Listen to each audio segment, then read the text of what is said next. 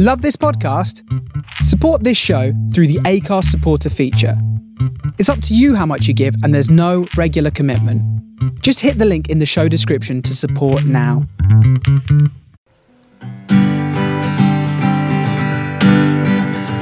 Coming to you from underneath a peach blossom. It's time for an episode of Be Awesome. Find positivity throughout your life and work. Just like our mascot rooster, Steve the Jerk.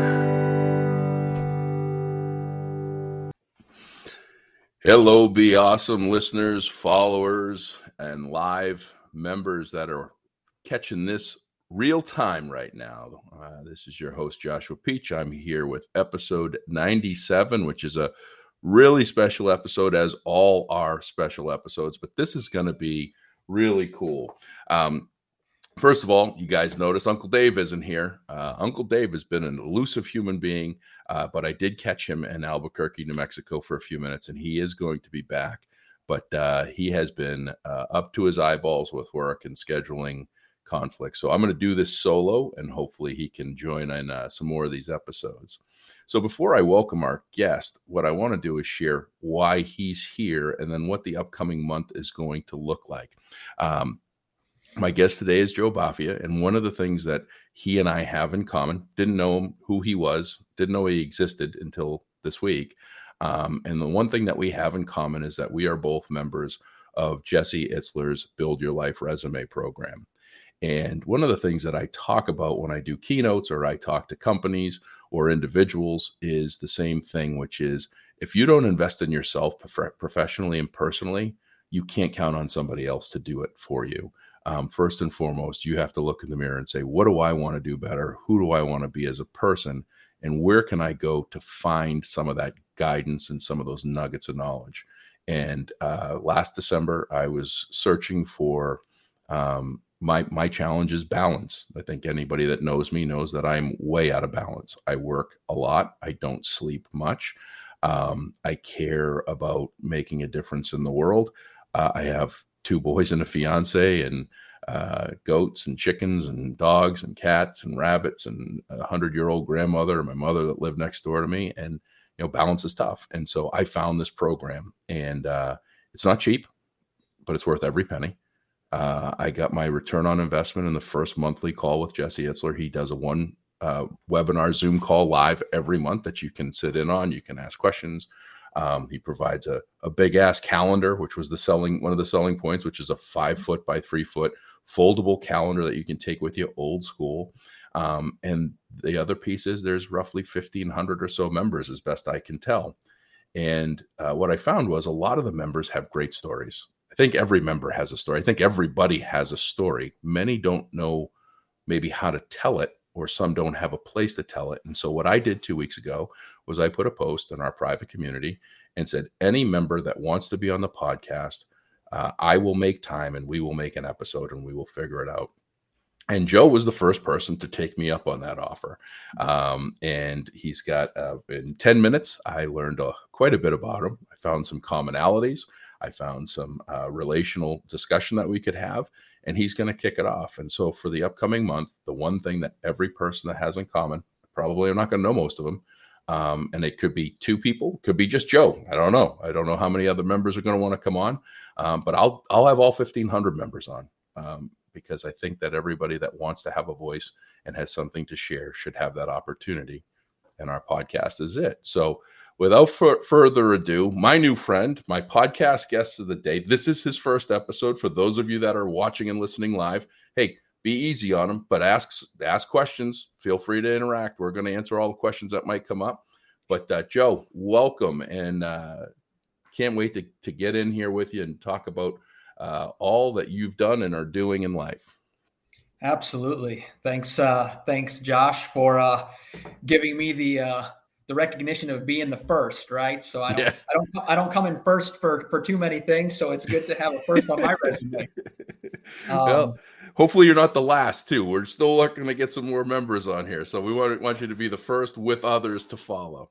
Absolutely, and I'll be the commercial message now to encourage anybody else to jump on it because I was a little hesitant, you know, when I reached out to you because I thought, you know, I've never been on a podcast before, but you know what? If he's making this option or offer to us, you know, why not go out there? Maybe somebody can glean something from me, or or maybe I can make a connection or a new friend with somebody uh, that that listens to this one. So I would encourage as many people to jump on and uh, you may not think you have an interesting story, but I, like you said, I think everybody has one. They just have to put it out there.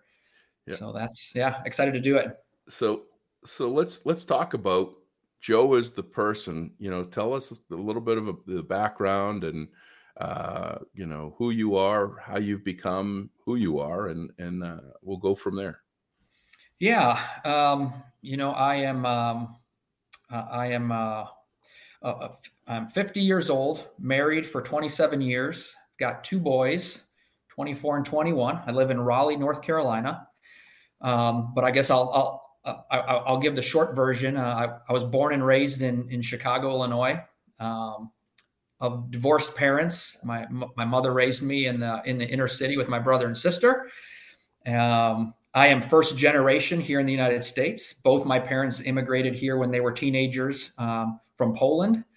Uh, so actually, the funny kind of side story there is that going into kindergarten, the first language I spoke was Polish because my grandmother really raised me while my mom was at work. So uh, the fun fact was, you know, here I am, American citizen, going into kindergarten. I didn't speak a lick of English, um, but course, quickly picked it up. And uh, now my my Polish is very very rusty uh, since my grand- grandmother's passed. So I haven't uh, practiced that. But uh, yeah, grew up in the inner city of Chicago. Um, didn't have much mentorship from my parents because they really didn't know how to you know encourage someone to pursue bigger things just get a job and try to try to make a living but kind of a i've always been a type a self-motivated person and uh, decided you know that maybe college was something i should try even though i didn't want to do it and uh, went to university of illinois and then from there, uh, a lot of different life experiences and lessons. I, I worked for a rental car company for 10 years. I quit that job to spend more time with my family and started a retail hockey store in Iowa. Uh, and then from there, uh, that store had to close. The economy was bad. Took an entry level job in agriculture. And, and if you remember, I just said I'm from the inner city of Chicago, where we don't have much agriculture. Mm-hmm. And I took a job uh, in the agriculture insurance industry, knowing nothing about it. And now, fast forward, I'm celebrating my 12 year anniversary with this company. Uh, that's my day job, and doing um, uh, insuring farmers, uh, working with uh, insurance for for farmers who are uh, growing our crops here in the United States. Uh, so mm-hmm. I've been doing that for 12 years as my day job. but really, kind of picked up a new passion three years ago, where I've gotten into real estate.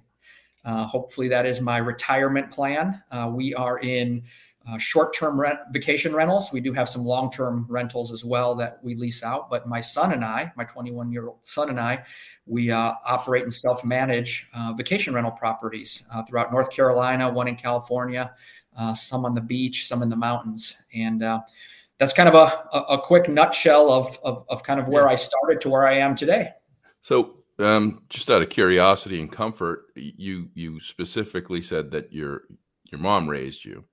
Um, did you did you not do you not have a relationship with your father when you were growing up? Did you reconcile at some point? Is he still alive? I mean, just some some kind of random questions because I think it's going to tie in with your your son and your relationship. Just out of yeah. No, uh, thanks for asking that. Um, you know, my parents got divorced uh, when I was in sixth grade, uh, and then we relocated to live with my grandparents actually. And at that point, the relationship with my father was severed. Uh, an alcoholic, uh, not abusive, but just did his own thing uh, and didn't mm-hmm. really care to do much with us. And that was it. We were good to go on our own without him.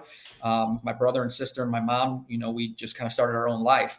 Uh, it's it's funny you ask, did I reconnect? I did uh, after high school. Um, he had been through the AA program and had been sober for I can't remember how many years, but it was a significant amount, maybe six or seven years. And he, you know, tried to reconnect back with us, and I reconnected back with him. He had a construction company. I worked for him actually after high school uh, in the summers. Um, and the funny story with that is that he actually was the best man at my wedding, but we were more friends versus father son. I mean, we reconnected on a more friend level than a you know mm-hmm. I, I, didn't want a dad to come in my life i was good to go on my own mm-hmm. and um, and reconnected with him uh, and and really kind of kept a a, a decent relationship. Uh, he did pass back in 2011 i think.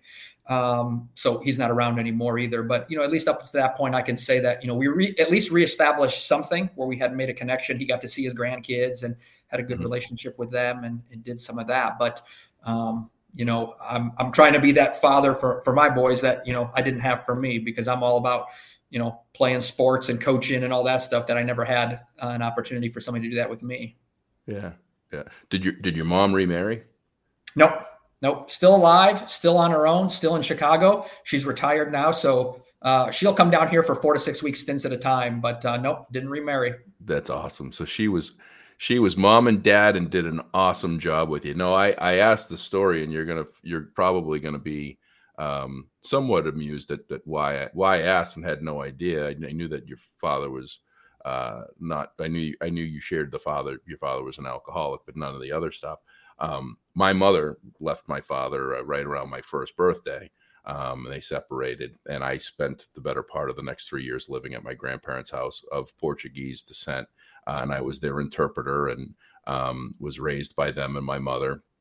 And uh, I actually, um, I did. I I had reached out, had my mother reach out to my biological father on my 19th birthday, which was also my high school graduation, and asked that he be be there to try to reconnect. And I went through the exact same thing. Didn't have the positive outcome that you did. Uh, I unfortunately got to uh, meet my fa- my biological father never called him dad a lot of the same thing like you know was more of a friendship than a parentship um, and unfortunately went our uh, separate ways after realizing that the uh, the the original separation was a was probably the right decision to have but but but a hard one. Um, but I also think that the the psychological piece because when you were sharing we'll get into your son and you working together that that that was that's something that is kind of trying to break the mold. Um, you know and i don't know previous generation stuff for you but um, you know you look at kind of previous generation sometimes and you see a, a, a cycle or a pattern um, and the, the key is to break that pattern so um, pretty pretty cool um, did you uh, were, were you trying to intentionally do things differently than the way you were raised with what you're doing now? Yes. I mean, did you with like with with think about that? With reconnecting with my father, or with just with my life, my, just my, the last just with your life, yeah, yeah, yeah. So, um, it's been a struggle for me because I, you know, I spent the better part of ten years, um, you know you go through this weird stuff where you you try to find acceptance even in the people that you probably shouldn't look for acceptance and i looked for acceptance in someone that was willing to not have a relationship with their own son that they gave birth to that looks like him and everything else. Like i should have just been like hey if you're going to be that guy um, then i probably you probably don't deserve my time um, and instead what i did when i was 19 was i worked my butt off to try to fit in his world and his mold to the point where um, he actually had said at one point where um, I wasn't supposed to hear. I was about 22 years old. He thought I was asleep. And I heard him say to his wife at the time, you know, if he doesn't want to come work for the business, then why is he even bothering with me? So it was like one of those non-emotional, you know, you know, weird, it was just weird stuff. Um, and it wasn't until, you know, 2012, 2013, when I said, you know, I'm done. I'm, I'm I don't need you in my life. It's not, not advantageous and it's not positive that I realized, and I've been saying, I don't, I don't want to, I don't want to establish and be that person. I don't want to be someone that just looks at your child as someone to do your heavy work or whatever it is. And, and I want to be genuine and try to be more emotional. But, you know, my challenge in life is that I never had, um, I've never had an emotional father figure.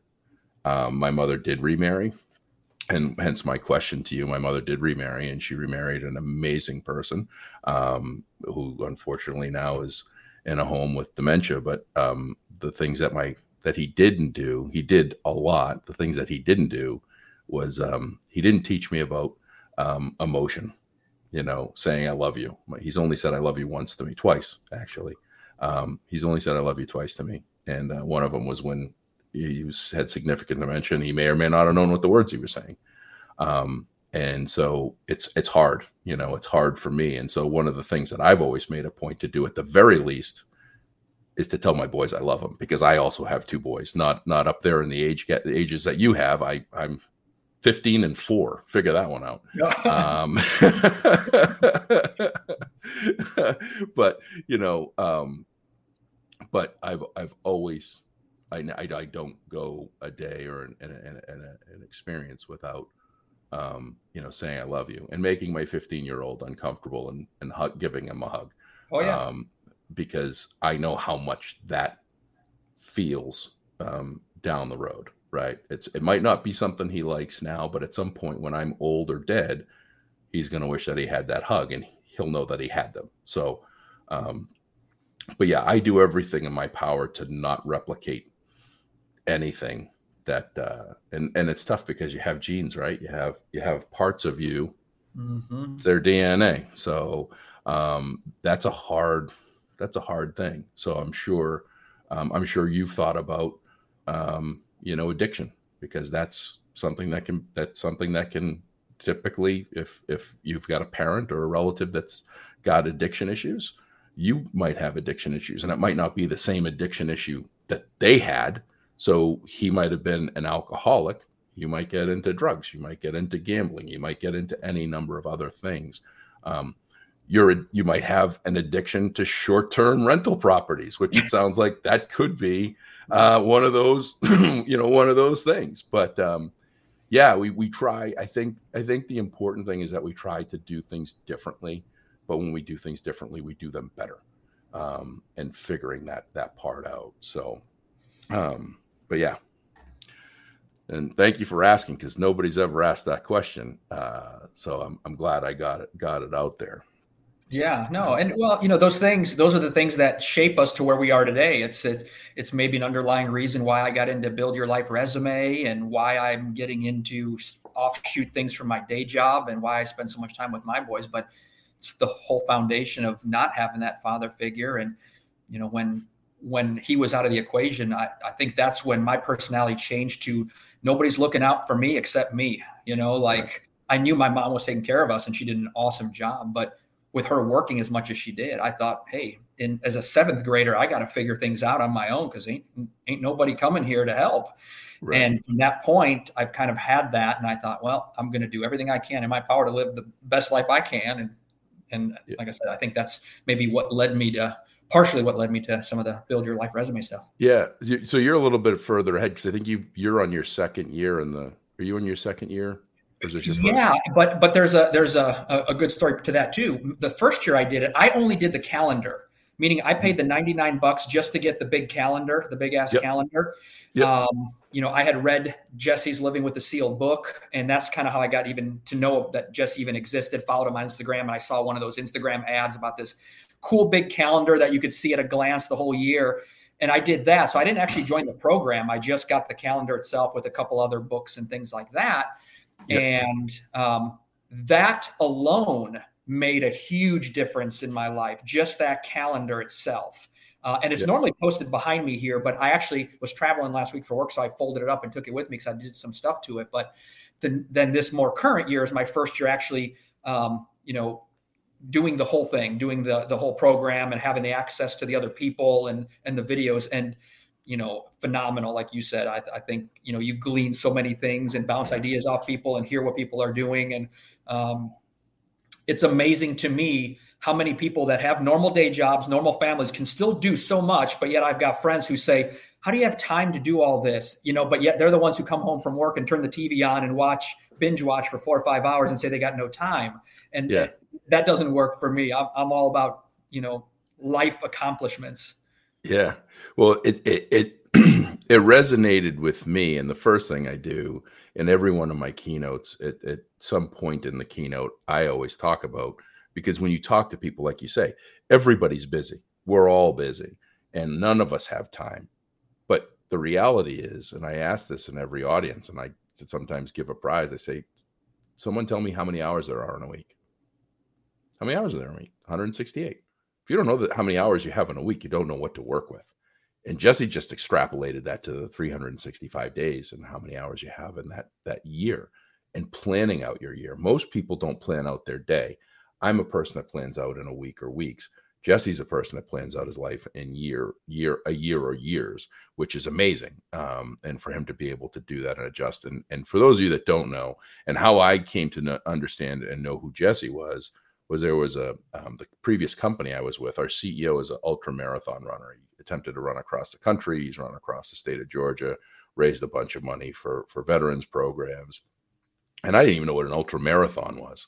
Like when I found out about it, I'm like, "What are you nuts? Like, how many miles are you going to run? Like the marathon's long enough. Like I don't drive the length of a marathon most exactly. days, and people are running, you know, a hundred days. And so um, the company had uh, this speaker, Joel Runyon, come in. I didn't even know who he was, and uh, he shared this story. This was probably three, four years ago, and he shared this story about Hell on a Hill, which Hell on a Hill, Jesse Itzler's got this beautiful property uh, riverfront property in Connecticut. And every year he invites a group of people to come out and go up and down the hill in his backyard that goes down to the river. And it's it's intense. And um, he talked about this hell on a hill, and I'm like, who is this Jesse Itzler guy? And then all of a sudden I look, and it's like he founded Marquis Jet and sold to Warren Buffett. He owns part owner of the Atlanta Hawks. He owned a, a, coconut water company. I think it was Zico. Um, and and he went through all these trials and tribulations in life, and then he wrote two books. One, Living with a Monk, where he went out and he practiced being a monk for a period of time. Um, and then living with a seal, which is, um, you know, the guy's scary. I mean, you can follow him and try to try to be like, you know, rah rah, I can do this. David Goggins is a he's a, he is someone that you're just going, oh my God, what in the world? Like being a Navy SEAL wasn't enough. You needed to go into the Army Special Forces, and then you had to go into. He's covered every sports special force, I think, in every branch, um, and he's an ultra runner. Um, he was wildly overweight, and and but uh, I think his tagline is "Stay hard," and I I, I get I, like I have nightmares watching his Instagram videos. So. Yep. Um, yeah, Kathy, I forgot that early on uh, he was also a break dancer and rapper. Jesse James, thank you. Yes, that was his early his early days, um, and where he went into debt and he went through all the trials and tribulations and challenges, and then came back. And uh, Sue McCann, say it loud, say it proud. We're going to continue to do that. Thank you, and thanks for joining us. Um, but yeah, so I I saw who he was about four years ago. I started following him on Instagram and and doing all that stuff, and then um, I saw this this membership come up, and I'm like, man, this is this might be something in my wheelhouse to to try to get involved in.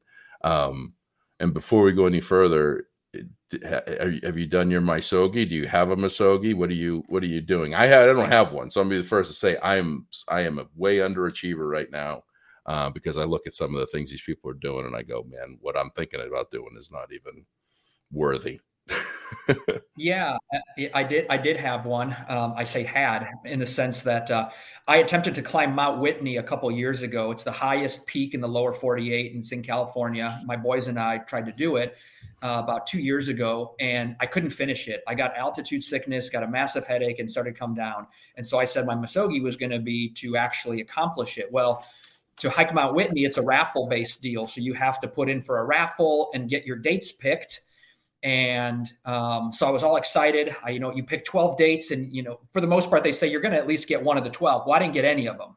Yeah. And um, so I was kind of disappointed because I thought that was going to be it, but I thought, well, I can pick something different. Yeah. But through, through the Build Your Life resume, I had shared a comment that said, "Ah, bad news. I, I can't do my Misogi this year." Well, another member, oh gosh, and I can't remember her name. I think it's Kate. Uh, she's going to kill me if I said if, if it's wrong. Yeah. Uh, one of the members said, "Hey, there is another way to get a ticket. Um, they release all unused dates on this day. Go in here at midnight or whatever it was and check it." And so I did that, and I got a date. But then another issue came up, a conflict with work, and I couldn't make the date I got picked. So now I'm back to searching for another Misogi. Uh, I am doing Hell on the Hill in Maine uh, in September. And I don't know if we talked about that on the last call, you and I. But no, we didn't.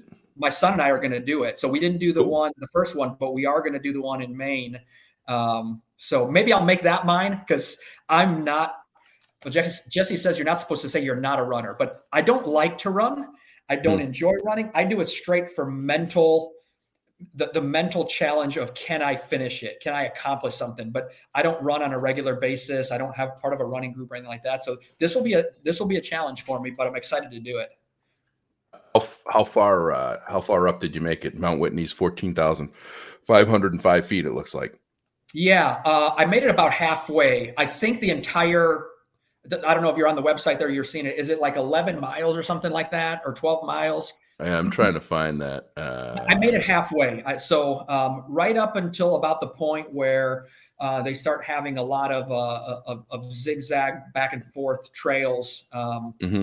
I, I, tried to push through. Uh, I probably like, like Goggins says, you think you, you, think you can't go any further, but you can, and I probably could have. And that's why it, it haunted me, and that's why I made it my misogi to say, "Hey, I want to I want to do it again because I know I can. We got there the day before the hike, so I didn't altitude adjust properly, and I think I just yeah. rushed into it too quickly. So this time it was going to be get out there four days in advance, do a couple mm-hmm. short day hikes, get at that altitude early, and kind of acclimate to it and, and do a little bit of preparation. But uh, I'll, I'll get there. Yeah, it's um, it's amazing that these conversation pieces are tying together. It's like we're long lost brothers and didn't realize it. Um, but in 2018, one of my um, one of my greatest inspirations and and my who I call my five the closest five people in my life is uh, Aron Ralston, and uh, Aron Ralston is the real life 127 hours. So he was uh, he was attached to a crevasse by a 1,200 pound rock in Blue John Canyon for 127 hours, and then removed his own arm to oh, yeah. uh, to survive. Yep, and so in 2018, when I launched Be Awesome, uh, Aron and I were at the top. I literally made the announcement in Colorado Springs in in June of 2018.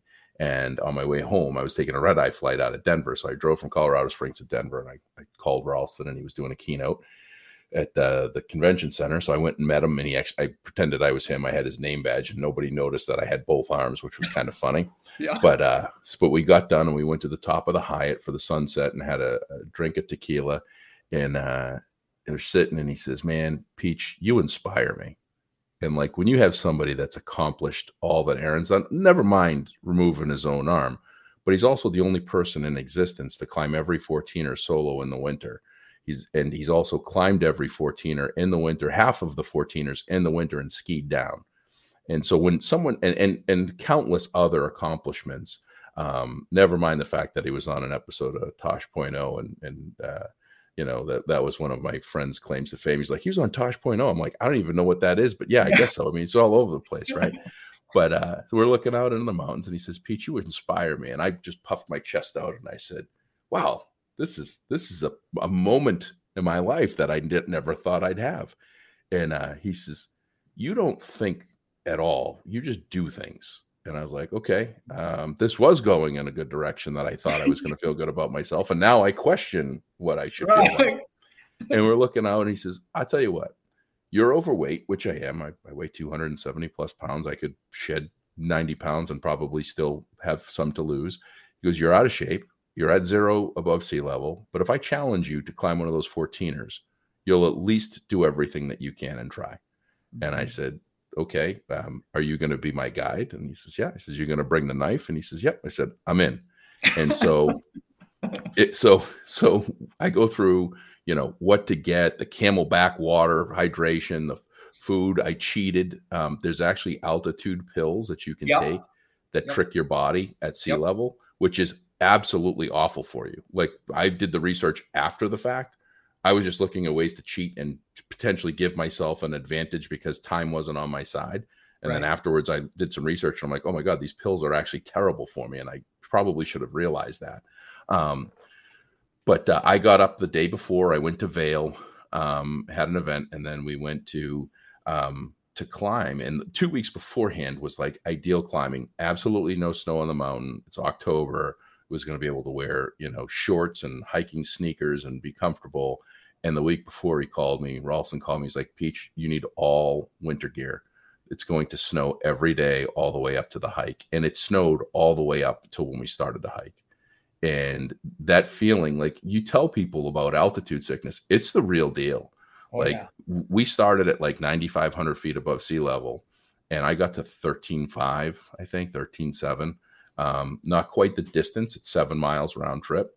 So, um, but he, I've there's videos on my YouTube channel of like us us on the first third of the hike, and I'm like, yeah, hey, this is great, and I'm I'm definitely winded in at 13 and change. I don't have my backpack on. I'm drooling all over myself. I can barely breathe, and I'm literally leaning on my walking poles as if it's it's holding my life together.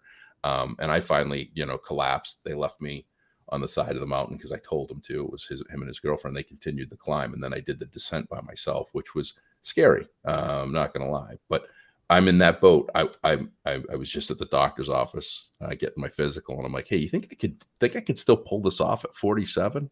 He's like, "Yeah, you know, you gotta you gotta probably uh, lose a few pounds, um, but you know, you could probably pull it off." And I'm like, "Well, probably is good enough." So um, my key is to, to find the time this year to actually to actually do it. But if I could have a Misogi, that's going to be you know getting that last five six hundred feet of vertical under my belt and saying you know putting my my be awesome flag in the ground and saying i i got there. So um so cool. And I, I don't think i need a ticket for mine so i can i can just get out to colorado and start hiking well maybe you and i need to uh outside of a Misogi, we need to do one together or something maybe we need to yeah. uh you know join forces and, and and do one when i was doing mine it was me and my two boys and a good friend of mine from california and halfway up when I was doing it, I said the same thing. I said, How you guys feeling? They said, Good. I said, Finish. You guys are here. Finish this. I'm going down. And my older son said, You are not going down by yourself. I'm going to go down with you. This is not, my, I don't even want to be here, but I did it because you were kind of telling us to go. So let me walk down with you. So my younger son and my good friend, they made it to the top. My son said his head was going to explode. And when he got to the top, he didn't even want to do the picture at the top where it says, Hey, I got here. He was just like, just let the let let an animal or something come and kill me now. I don't even want to walk down. Yeah. Just be well, done. that's you don't think about that. You're mm-hmm. only halfway there when you get to the top. Yeah. yeah. But I'll tell you, when he finished, my son is cut from the same cloth as me, type A, very cocky. Yeah. He, I mean, we would go to the restaurant, be like, just to let you know, I've climbed the highest peak in the lower 48 to the, to the server. Like, you know, this is a rite of passage and a bragging thing. And we're like, okay, yeah. we got it. We got it. So now my older son, I said, we have to do it just so he doesn't have this on us. Yeah, no, absolutely. Absolutely. It's, it's, uh, it's funny when I just made the comment about, you know, you're only halfway there. Another, another person I've had the honor to spend some time with and meet is a, a teacher by the name of Andrew Brash. And he was the opening keynote for me in uh, in Banff, Alberta, uh, a couple years ago. And it's in the way that I look at opening keynotes, they they, they kind of tee the, the closing keynote up, right? They're the amp, they're the amp person. They get the, the, crowd amped up and ready to go. And yeah. I'm just a regular guy. I mean, my claim to fame is you know not making it up a 14er and paddling a giant pumpkin down a river a couple of times. I'm just an ordinary guy. And and Andrew gets up and he's uh he his opening is the first time I climbed Mount Everest. And I'm sitting here going, all right, that's a it's a hell of an opening because that would indicate that you've done it more than once. And uh, it, it's because the first time he climbed it, he was about 50 yards from sticking that proverbial flag in the ground, and he came up on a naked man, the top of Mount Mount Everest. Um, and the guy says, "I bet you're surprised to see me here." And what had happened was, the the naked guy was part of an expedition from the previous day that collapsed, and his crew thought he died, and they left him there. And so he spent the night on the mountain took his clothes off because when you have hypothermia, that's what you do, and had survived. And so Andrew had a decision to make: climb down the mountain, not get my reach my life goal, and potentially save this person's life who will most likely die, or finish this and just let him, you know, let him perish. And he chose to save, try to save the person's life, and he did. That general, that person left, lived for I believe another ten years. I think he was from Australia.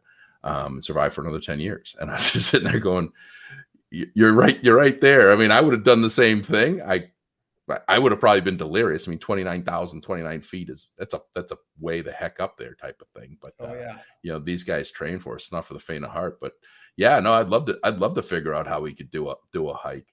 Um, you know, when you're up here, there's a hike. If, I don't know how much time you're going to have, but Mount Washington, while not the altitude, it is a hard climb. I mean, that's, that actually records the worst weather anywhere in history is uh, Mount Washington in New Hampshire, which is a little bit of a hike. I can't remember where Helena Hill is in, in Maine, but I think it's probably within an hour or two. Um, but uh, well, that's good for you doing hell on the hill. I that's that that's that's is it's the equivalent. Is it equivalent of a half marathon or a full marathon? Half marathon is my understanding. Yeah.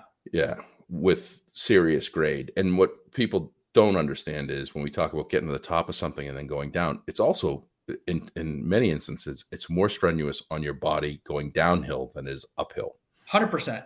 I'm a big backpacker, so I can do long distances. We'll, we'll backpack 20 to 26 miles over a one to two day span. I cannot stand going downhill, even on small inclines, the pounding on your knees and all that. Man, I would yep. much rather do a slow climb up than down. Yep. No, 100%. So, um, well, this is, this is good stuff. I mean, I, I can't even get over all of the commonalities and the That's life's, you know, now you're going to tell me you get goats and guinea hens and I'll be like, man, I don't, I don't. well, it, before we get into your, to the, to the book, um, which I have, um, before we get into the book and before we get into kind of this other this other part of your life which we talk about retirement and working with your with your uh, your son what is what is like farmers like crop insurance or how did what what is that what is that actually i didn't even know that existed um, so what does that mean and what do people do or get i mean what does it prevent them from because uh, yeah. there's so many crops that are that are being caught I, I ask this because i can't find sriracha sauce anywhere because pepper crops were destroyed this year in I think India or overseas, right? Yeah, um, you know, in the simplest form, we sell a policy to a farmer that if yep. they have bad weather and their crops don't grow, we pay them. So no different than if you have an insurance policy on your car and you wreck your car, insurance company gives mm-hmm. you money to buy a new car, right? Well, if a farmer doesn't grow corn, he has nothing mm-hmm. to sell then he can't pay off his loans or his equipment or his bills. So the insurance policy will pay him for the corn he didn't grow, right? Mm-hmm. Um, so that's all it is. And I, I, use corn as an example, of course, because that's probably the most common crop or the, the mm-hmm. largest crop. But I mean, you know, there's hundreds of crops that are insurable across the United States. Um, we only work in the United States. Uh, our company um, insures in, in, in every state. I cover the state of Maine to South Carolina, so I have a very diverse uh, variety of crops that we insure.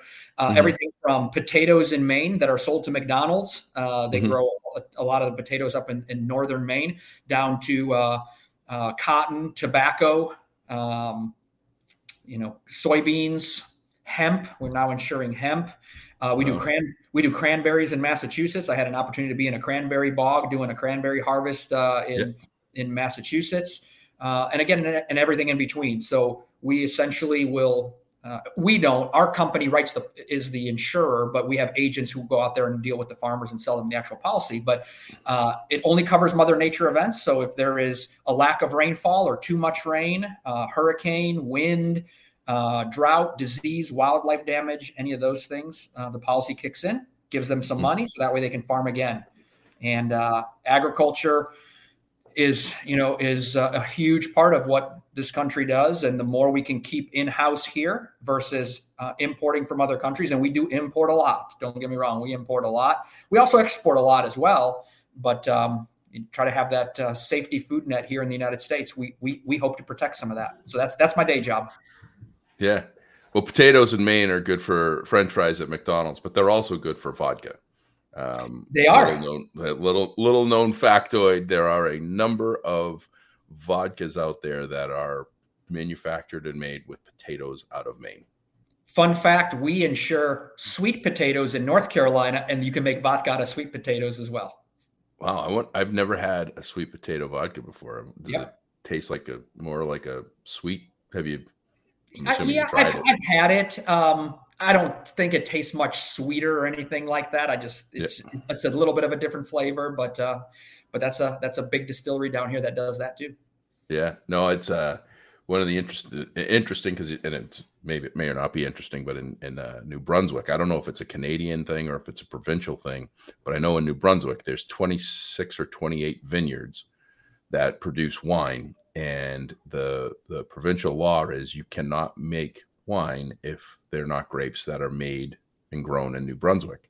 Anybody that knows New Brunswick, Canada, the grape growing season is about three minutes. So right. they they make wine with rhubarb and apples and all these different different other crops that are uh, hardier and able to grow in, in, New Brunswick. And what's crazy is, and I wish I knew we were going to talk about this because there's one Ma- Magnetic Hill Vineyards in Moncton, New Brunswick, that they make dessert wines. And I have a rhubarb, it's a rhubarb, peach, and something wine that literally tastes like you're sipping apple pie. It's unbelievable. Um, but that's really cool that you guys do that because we're seeing just with weather. I mean, up here we're in a drought. I mean, it's it's awful. I yep. mean, my grass, my grass is brown. I'm not using my irrigation system because I'd rather water. I mean, what little, what little help I do by not watering my lawn hopefully helps in other places. Yeah. But nothing's growing. Nothing, you know, if you're, I mean, it's, it's really tough. I mean, we're going to have 100 degree. It's just crazy weather. So for these poor farmers that are doing their absolute best um, and knowing that there's something out there, I never really thought about uh, farmers insurance. That's pretty, pretty cool. Yep and from a for a city kid from Chicago who's never, uh, I, I the, the joke I make is my front yard, uh, and this is not exaggerating, was probably five feet deep, eight feet wide of grass. Like that was the only agriculture I knew. And my grandfather cut it with hand shears. He didn't even have a mower. He just had these like choppers yeah. that he would cut the grass with. So for me to be the city kid in agriculture now doing that, um, it, it's uh, re- really eye opening and, and, and, I've loved it. It's given me an opportunity to travel and see some places and things I would have never seen before. So great, opportunity. Yeah, no, it's it's huge. And that when I made the comment about paddling a giant pumpkin down the river, I did it twice. I did. I did it with my friend of mine, Farmer Todd, Todd Sandstrom, um, who works on a farm now, um, a community farm. And the reason why we did it was um, and he he got me into this passion and understanding is most kids don't know where food comes from especially city mm-hmm. kids they just don't right. it comes from boxes and bags right yeah. um, so so he started this pumpkin growing program on schools on school grounds and i was just in wisconsin this week and i was so energized and amped up i was in pewaukee wisconsin which is about 30 minutes from from uh, milwaukee and uh, they have courtyards and they're growing produce in the courtyards with raised garden beds and the kids and the parents and the faculty mm-hmm. are are in charge of growing all that and then i left there and i went to concordia university which they have the second um, most energy efficient built with sustainable and, and repurposed materials building in the state of wisconsin and they're mm-hmm. doing aquaponic growing of produce and there's I'll put some pictures on the Be Awesome page because it was fascinating. But they have this enormous tank mm-hmm. that you that's just got one little hole in it, and you can see the walleye swimming around, which are a fish. Um, so they're they're farm raising fish mm-hmm. for for eating purposes. But while they're growing, this tank collects all of the the, the excrement, the the bio waste, goes through a system, and it actually fertilizes. Mm-hmm the lettuce and everything that it's fascinating and when you look at the produce that they're growing like i just wanted to make a salad. It was it just looked amazing mm-hmm. um, and it's just really cool to see all of the things that people are doing because you're 50 i'm 47 um, and we talk about our grandparents.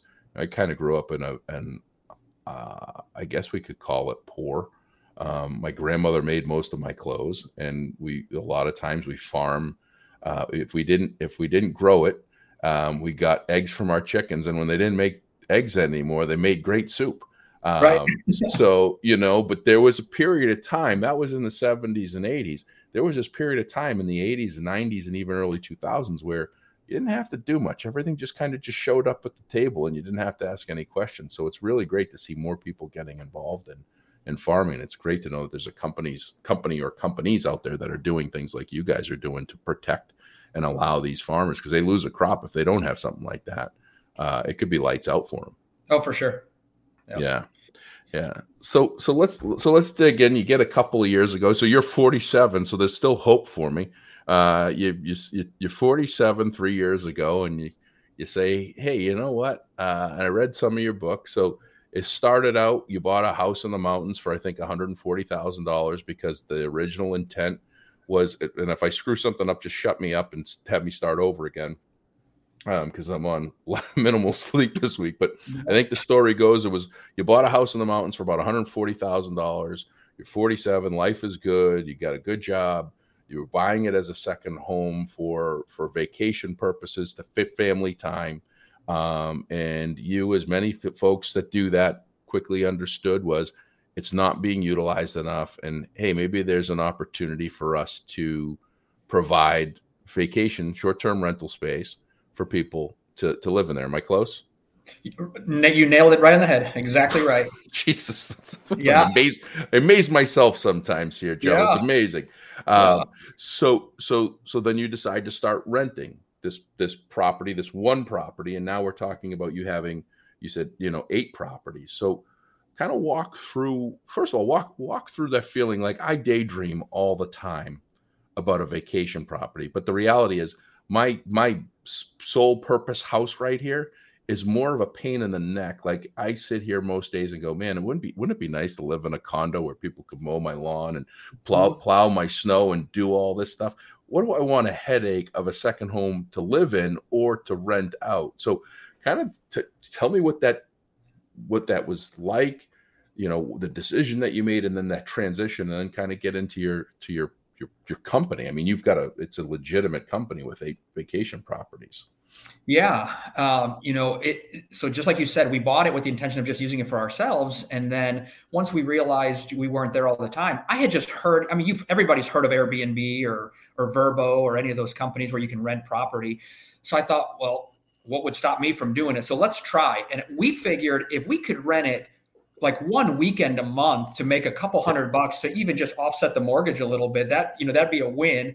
But we didn't know the first thing about it. Um, now I'll I'll share that like I have um, the of extremely high risk tolerance. Nothing mm-hmm. scares me. I'll jump in both feet blind, kind of like you just said with your friend telling you, like you just seem to do it, right? And I'm the yeah. same way. Like not much thought, and and maybe some regrets afterwards, but I just I have this full speed ahead type of mentality. So I said, we'll figure it out. Let's just let's find a way to make this listing, and then we'll sort it out. Well, then somebody's like.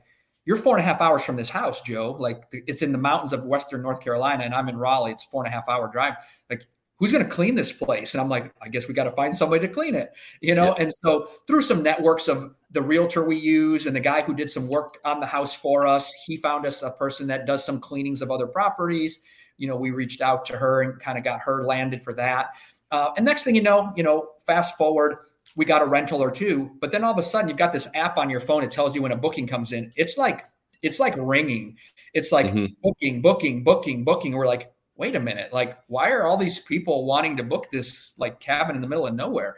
And you know, we started looking at that, and you know, my son and I started talking. He wasn't kind of in the business with me at the time. He was going to college and doing his own thing, but he said, "Hey, you should replicate this. Like, buy another one and and keep making money because this is not a break even. Like, you're profitable doing this deal." And right. so we said, "Sure, let's do it." And um, you know, and you're I, building ass and you're building asset wealth. Absolutely. I mean, even if it does break even, the appreciation on the house and the asset that you're keeping, uh, not to mention you get to use a vacation property almost for free for your family when you need to. Um, I won't go into detail with all how we got into all eight, but that's all we did was we bought another one and another one, and now my son he that's his full time gig. He he ma- he self manages all our properties. He works with the housekeeper, sets up the systems. You know, we have a property. We live in Raleigh, North Carolina. We have a property in California, so you don't have to have one in your backyard you know, mm-hmm. we just you just have to have the right people in place. Um, and that, and so what I had found was because I didn't know what to do, where do you go? You go to Google, right? You go to Google and say, how do I rent my house? And of course, this um, I'll, I'll, give a plug to this uh, forum. It's called Bigger Pockets. Uh, they're a, a, a, real estate forum for real estate investors. Awesome, mm-hmm. awesome platform. Uh, almost similar to kind of a build your life resume type of thing of similar type people. And people can post questions, get answers, get advice. And a bunch of people helped me sort things out and figure things out. Well, once I got comfortable, I was finding myself answering other people's questions. Mm-hmm. And my son and I, we would be on anywhere from five to six times a week in the evenings after my normal day job of people mm-hmm. saying, Hey, do you have a, you know, 30 minutes, 45 minutes to just answer some questions? And we were doing these Zoom calls. And I, I think my son said, Man, we should just write a book. And I, again, like a runner, I'm not a runner. I'm not a writer. Yeah. I never had a goal to write a book, didn't have any interest, but I thought if it saves me from five to six calls, the same exact pitch every single time. So I wrote mm-hmm. this, I don't know, I got it here in front of me, 90 some page book. 94 pages. 94 page book. Yeah, right there. That uh, is a very easy, basic, the questions we would receive from people who have never done one. Like, how, how do I pick the market? Um, you know and so it wasn't to make money it wasn't to try to sell any kind of book thing. It was just to give us more free time because we're so willing to help other people because people were willing mm-hmm. to help us but we were running out of time. I mean we couldn't do these 30 to 45 minute segments every evening five days a week when i was working and we were trying to do other stuff. So we've we've backed off on that and and, really kind of refer people to the book. We still do partnerships with other people and things like that but um, we love it now. Uh, my son finds the next deal and kind of pitches it to me, and then we we we look to to find where our next opportunity lies, and and we love doing it. Yeah, and I don't want you to give away all the secret sauce, although I think you give a lot of it in the book, which encourages people to spend the money and get the book. But uh, um, was there intention? And so when so I've thought about this a couple of times with with what you're doing, and and I don't, and I was going to ask in the next part of my question is going to be is it, you don't do this through vrbo or airbnb you're completely marketing and doing everything yourself or are you on those platforms too sorry we are on those platforms yeah th- okay. those platforms get to the masses when i say self-manage it means we don't outsource it to a property management company gotcha, gotcha. so if you bought a second house yourself you could list it with me, for example, and say, Joe, I want you to manage it, and I'm going to pay you 20% of the gross rents. Right because yep. I don't want the headache of dealing with guests or you know figuring out that they got locked out or the toilet pay, the toilet's broken. We right. self manage, so we still use Airbnb and VRBO. The majority of our bookings come from those two platforms. Uh, not yep. most, all of our bookings come from those platforms. Although you can yep. create your own website, you just you really got to market that. Whereas those two platforms already have the customer traffic going there. Right, and and they do a great job, and I, I get it. I, I mean, I a couple of years ago. So I've got, I don't even want to know. I don't even want to guess. I've got well over a million miles flown on, on just American Airlines. And so, you know, I travel around all over the place and I'm a, a Hilton diamond, platinum, gold, whatever person for many, many years. And um, the reality of, of loyalty programs is there's not a whole lot left. Like, you know, if I, I saw on average, I could spend 100 nights in hotel rooms um, across the the year. And you know, I don't get upgraded that often. I still look out at loading docks and, and other things. And so a couple years ago, I was like, well, what's the point? And maybe there's some better stuff out there for me to do. So like, I went out to San Diego. I was going to be at a conference in San Diego, and I went on VRBO, and I found a boat for rent. Yeah. And so so I lived on the first time I was on uh, a 60 foot. I got to remember the type of boat, but this was a speedboat yacht like we were able to take it out. We were they gave us a captain and you know we paid an extra fee for it. But I had a three stateroom, three bedroom, or three bathroom, 60 foot yacht in the marina right next to where the conference was at the Sheraton. And I paid less than the hotel room. And it was just like a cool experience. And then uh, I got to give a, a, shout out to, to, some of my one of my biggest supporters and his wife, Chris and Carrie Martinetti. Um, they are like VRBO, like they find the coolest properties and i just i just follow their lead. So when i see that they've gone somewhere i'm like i i need to i need to figure out you know where they're where, where they're going. They had this cabin they found up in uh, millinocket maine which is um, um, mount katahdin we talk about hiking. Mount katahdin is in the northern part of the adirondack trail and it's one of the toughest hiking mountains out there. Um, and they found this cabin that's on a peninsula that we, we went up for a week last year and we just we didn't see anybody for a week because we're antisocial when we go on vacation now. We used to be we used to be Disney World and everything else and being in the thick of things. And it's it was before COVID um, that we got like this, but we like just quiet, peaceful family mm-hmm. time. So um but um so so was it purposeful to to have a place in California and a place in the mountains and a place on the beach, or was it just like these deals just came up and they seemed too good to be true and you jumped on them? I, yeah, again with the with the high risk tolerance, we were we, we would look anywhere. So once we knew how how to kind of set things up, we were open to anything. The California one came about because my older son moved from North Carolina after graduation to LA, and when mm-hmm. we were out there visiting him, um, I said, you know, since we're out here, let's see if we can find a place that we could rent out, but we can also come and stay when we visit Nicholas. That's my older son. And mm-hmm. so we found a little community, uh, mountain community, just north of LA, about an hour and a half and we bought it uh, and and started renting it out there. And then a couple months later, he moves to Brooklyn. So we've got this property that we're not going to use to visit my son anymore, but it's one of our yep. favorite ones. It's in a great community. Um, the beach one, we just said we'd like to diversify. We've got everything typically in the mountains, uh, and mm-hmm. so hey, let's try to see if we can find one at the beach, and we mm-hmm. did. And this goes to show like my uh, my just uh, action attitude. We found the listing on a Friday night. My son and I had this argument banter all evening about this wouldn't work or this would work on this house that we found. We saw it Saturday morning.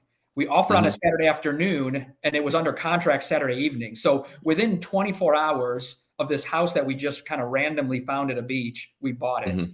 Uh, yeah. and it's been doing great. So we're open to whatever. We'd like to stay in areas that we've already got some established housekeeping person that we know because it's easier yeah. to scale your group, but it's not necessary. If, if a great deal came in New Mexico tomorrow and I've never even visited New Mexico, I'd I'd buy it in a minute. I was just there last week. I was in Albuquerque. Yeah. Okay. So yeah, um, that's right. Yeah. yeah. I mean, just just out of randomness, it's uh, yeah, the, the, New Mexico is beautiful and tons of opportunity. And and by the way, um, if you want to get a property to rent, Albuquerque is the is like Hollywood Part Two. I had no idea, but they literally have Netflix and Paramount. They all have studios down there and they're shooting more than Breaking Bad, which I didn't know anything about Breaking Bad until a couple months ago. Uh, but that's that's in Albuquerque. But um, Stranger Things, which is the most popular kids, and I think it's the most downloaded of anything. The high school in Stranger Things, the house in Stranger Things, and the roller rink are all in Albuquerque. Huh, um, okay. But yeah, uh, Blue Skies. Uh, I was there last Thursday and Friday. I think it's there's a series called Blue Sky or Blue Skies. I don't know anything about it but they had part of the city downtown shut down because they were shooting and filming there. So little inside scoop. You can rent to the rent to all the movie producers. They're making all sorts of money, so I'm sure they'll pay top dollar in rent. We don't um, discriminate. Um, we like money, and we'll we'll we'll, we'll, yeah. we'll, we'll buy anywhere. Well, you know what's fascinating is the real estate market has been nuts the last three years. So the last thing I would think about doing is buying a property because I want to wait until I would want to wait till everything kind of dies down and readjusts. I mean, my house value here just south of Boston in the last three years has doubled. I mean, it literally in the valuation, according to Zillow and according to um, my mortgage broker and, and real estate agents, and what they could sell my house for right now is astonishing. Like it yep. makes absolutely no sense to me. But you guys built your business during this time did you just were you able to just find great deals or do you did you just say you know what we can still make money and pay a premium here and we're not worried about it yeah a combination of both. We found a couple of good deals um, where you know through some networking and connections of people we've met in the circles you know you got you get some leads that maybe normal people wouldn't get. Yep. so that's part of it. And we also did it three years ago. And three years ago was not it, it, wasn't the start of it. So you know this is pre-covid where things were still kind of reasonable. So uh, the first few properties were were pretty good.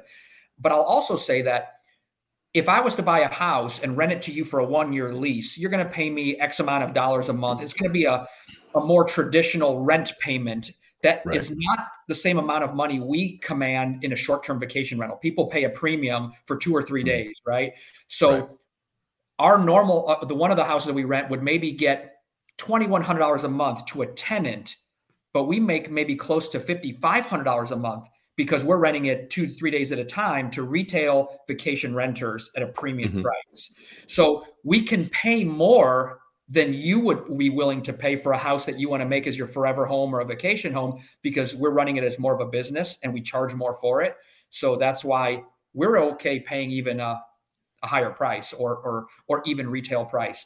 Um, now it has slowed now because we're being more selective. You know, you don't want to pay double or triple when maybe in a year from now you can pay less. But we're not stopping. My son's already got two or three that he's looking at that we're going to yep. go see, and and and we're, we're not stopping. The, we say the best time to buy is today, not tomorrow. So. Right. I mean, it could, it could, it could go up. I mean, we, we talk about, I talk about waiting for it to go down, but guess what? It's gone up a whole lot. Um, curious, and then the next question I have on this because you're just sparking all sorts of brain pops in my head, uh, especially like in the Raleigh area, downtown Raleigh. If you do a search for VRBO, I was going to go to an event last a couple months ago down in Raleigh, and you know they've got a beautiful uh, Sheraton there. They've got they think the Marriott with the with the rooftop restaurant and all that stuff, which is great to go eat and drink. But again, partly COVID, partly just being introverted. I did a VRBO search for downtown Raleigh and the number of homes that people have that they're renting short term in a city that it, I mean, I love Raleigh. It's a beautiful city and it's come up a lot in the 25 years I've been coming there. but I wouldn't put that as a as a mecca tourist attraction. You know, they've got some museums and they've got some stuff, but it doesn't. They don't have the the Freedom Trail like Boston does and everything else. So I wouldn't. It could be a tourist attraction city, but I don't see it as being one. But there's a ton of short term rental uh, opportunities there. That everything from sixty dollars a night outside of the the town city limits to heart of city for five or six hundred dollars. Are you looking at um, short-term rentals for areas like uh, my assumption is Raleigh's hustle and bustle for VRBO is because of the convention center, which is beautiful, and they're picking up you know more events and the um, the Red Hat Amphitheater for for mm-hmm. concerts and things. But I would have never thought of of of a home rental for you know two nights at a time. There is is that something you guys are looking at, or do you have properties like that? We we don't have a property like that, but we've got a handful of friends here in Raleigh that do own some short-term vacation rentals that they do on Airbnb and VRBO. Um, it's to what you just said. You know, you just said that more people are maybe going away from the normal hotel when they can get run of house or a cool condo in an area. Um, in the book, I talk about you know finding your market. You don't have to have a vacation market. Um, yeah. You know, there are people that have uh, it's a known city for business travel. So they have a lot of turnover for business people that now want to go and not stay right. in a crowded hotel. They want their own private space. Or they're traveling with their family. And hey, while I'm working, the family can have this run of house and it's a cool little house. So, yeah, what you have to be watchful for is many cities are putting very strict regulations on short-term rentals. Raleigh just lifted their ban where you have to now you can get a short-term rental permit, but you got to have a permit. Where other cities say wide open, it doesn't matter. You can do whatever you want with your house. But here's mm-hmm. the thing. If I live in a neighborhood as my primary home, I don't want a constant revolving door of my neighbors of these strange people coming in and out because that's not what I bought. So these communities are putting very strict rules in place that you can't even do short-term rentals. They they limit it say if your rental's not more than 30 days, you can't do it. And so now that's an anti short-term vacation rental investor, you know, and you yeah. have to, you have to know how to navigate that because if you bought a good house on a deal and then find out you can't short-term rental it, you know, you, you got to do your homework before you you get into that market. Yeah, is this do you do you think this is the the uh the the example of of kind of Uber and taxis? Do you see that the tourism and hotel agencies are pushing back and saying, "Hey, you're you're you're compromising our room nights, and if you compromise exactly. our room nights, our 15 story hotel might not be in business anymore, and so you need to yep. put all these restrictions in place." Yeah, um, interesting, interesting. I didn't I didn't even think about that. I was I, I uh, um, yeah, that's it's always it's it's it's funny when you look at these these kind of neat you know well there's those statistics. It's like the largest livery system of of of uh, vehicles you know basically cab system is is a is a company that doesn't own a single vehicle which is uber and then second being lyft. Um, and the same thing with the largest provider of room night opportunity is not a hotel chain or any single hotel chain. It's vrbo or airbnb right. depending on who it is in that day. But they get this um, they get this pushback and they get these challenges put thrown in place when it's really leveling the playing field for competition. It's allowing people to be competitive with big corporations and companies and to be able to be a small business owner with a large business backing, which I think is great and allows that entrepreneurial spirit, which is what you and your son are doing. So I think that's fantastic. Um, the comment section has been blowing up. Kathy has got a 1965 Airstream. Her Misogi is to get her first rental property. It sounds like it's going to be her 1965 Airstream, and she wants to find a piece of property to put it on. That'd be interesting. Airstreams are cool. Um, it's tough I've, finding. I've heard a lot of people doing that, uh, renting out those. You know, Airbnb now I think has a button called unique stays, and like yeah. Airstreams are on there, or these yurts. yurts. Do a yurt, yeah. Glamping. So, glamping. she would, and, and, you know what? If, if she does it right, you know, yeah. You can you find a piece of property it's fairly easy you know land is still available and you don't need much space. She could yeah. be very lucrative with that because it's very low overhead low maintenance and you know uh, great profit. So I, I love the idea Yeah, and my buddy Chris was listening, and uh, he says thanks for the shout out, but unfortunately we don't have anything anything booked this summer. Chris, you know why I know you don't have anything booked this summer because we don't have anything booked this summer. So uh, that's that's that's how I know this stuff is going on. But he said uh, this is an amazing podcast today. I can't wait to get my resume going and find my Misogi. Life is crazy, and much like you, I'm out of balance, so I need to work on that. But you are always opening my eyes to other things and perspectives. Keep being awesome. Thanks, Chris, and appreciate you always sitting on here and uh, and uh, joining us and giving us your uh, thoughts and ideas and get to work on a vacation place because uh, you know we can't do something until you do. Um, no, and Kathy, I stand corrected. She was sharing about the airstream. Um, she's bought a condo and then she's going to take the airstream across country. So that's something. Rent out, your rent out your rent out your house, and then take off on a camper. There you go. Take and take the money and run. You know, just use that for the uh, the gas money and pulling pulling that thing around the country. So that's right. Um, well, Joe, I got to tell you, this has been awesome. Uh, I think we covered a whole bunch of ground. I think we uncovered a whole bunch of similarities. I'm hoping that more in the the Build Your Life resume uh, group we get to have. I get to have conversations and they go like this because uh, I think you set the bar pretty good. Um, and I think just the reality that uh, we just kind of flowed with this and figured out all the things that we have in common, and now we have a climb to uh, to look forward to and to figure out next. Right. So, um, how do people get a hold of you if they want to learn more about your strategy and your book and and uh, some of the and keep up with you or connect with you? Yeah, uh, you can uh, you can email me direct. It's just my first name and my last name. So it's Joe Bafia at gmail.com. Uh, no period in between, no underscore, just Joe Bafia at Gmail. Um, we, my son and I did put together a website, The Bent Group, T H E B E N T G R O U P, the Bent Group, uh, just kind of our own little property company. And that talks, uh, you know, the, the link to the book is there. Um, or uh, anything, all our properties are listed there, so you can see kind of what we own. There's links to book them. So if somebody would like to book one of ours, feel free to jump out there. Uh, and um, and that's the best way. If you're part of the Build Your Life resume community, uh, you of course connect through the app and uh, or, or, see you on Hell on the Hill in, in Maine uh, up, up there as well. But uh, th- th- that would be the best ways. Yeah. Well, this this was awesome, and uh, and thank you for kicking it off with me. And as everybody knows that joins on these podcasts and listens in and and um, follows along, um, I don't mind paying for my re- reviews and ratings in some capacity, meaning giving you merchandise, uh, typically a shirt or a coffee mug that says "Be Awesome" on it. But I also like to share with our community of people that are listening and doing things.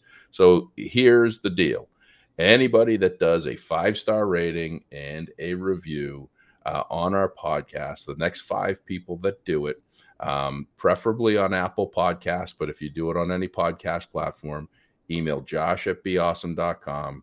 And that's J O S H at B E A U S M.com. Tell me you did a rating and review. As soon as it hits the next five people, I'm going to personally send out one of Joe's books. So if you took something out of this mm-hmm. and you got some some something great out of it, um, please give us a five star rating and review. We're in the top two and a half percent of all podcasts globally. And part of that reason is because of the ratings and reviews. They make a difference. If it's not a five star rating and review, send an email to that same email and tell me what I need to do to get there. Um, because right now we're at 100%, 68 ratings and reviews all five stars on Apple Podcasts. So for those that have done that, I can't thank you enough. For those that have been sticking around and have listened to the 96 episodes, I can't believe the number of downloads and listens we get every week. And we haven't published a podcast. We went almost a year. Then we did two uh, with Uncle Dave, and and now we're going to get back on more regular. But those diehard uh, followers that have stayed on board, thank you so much. We're going to get more on uh, episodes out regularly. This month, we're going to do the Build Your Life resume. September, I've got some really good ones coming up for that. Um, and uh, in the meantime, if you can be anything, be awesome. Have a great day.